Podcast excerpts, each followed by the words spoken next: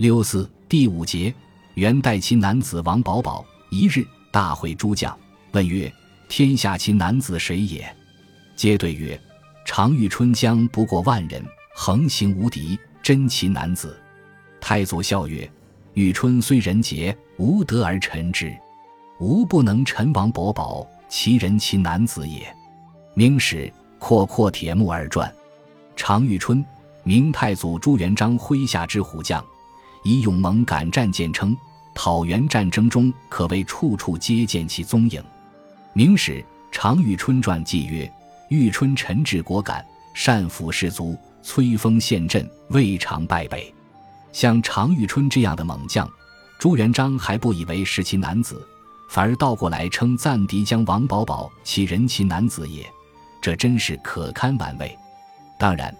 其中最大原因是王保保一直拒不肯臣服，朱元璋对他只能远而观之，所以少不免会神化了他的能力。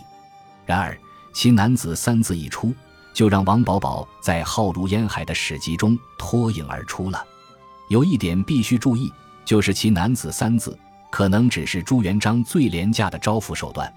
翻查《太祖实录》，朱元璋曾经三次称许他人为其男子。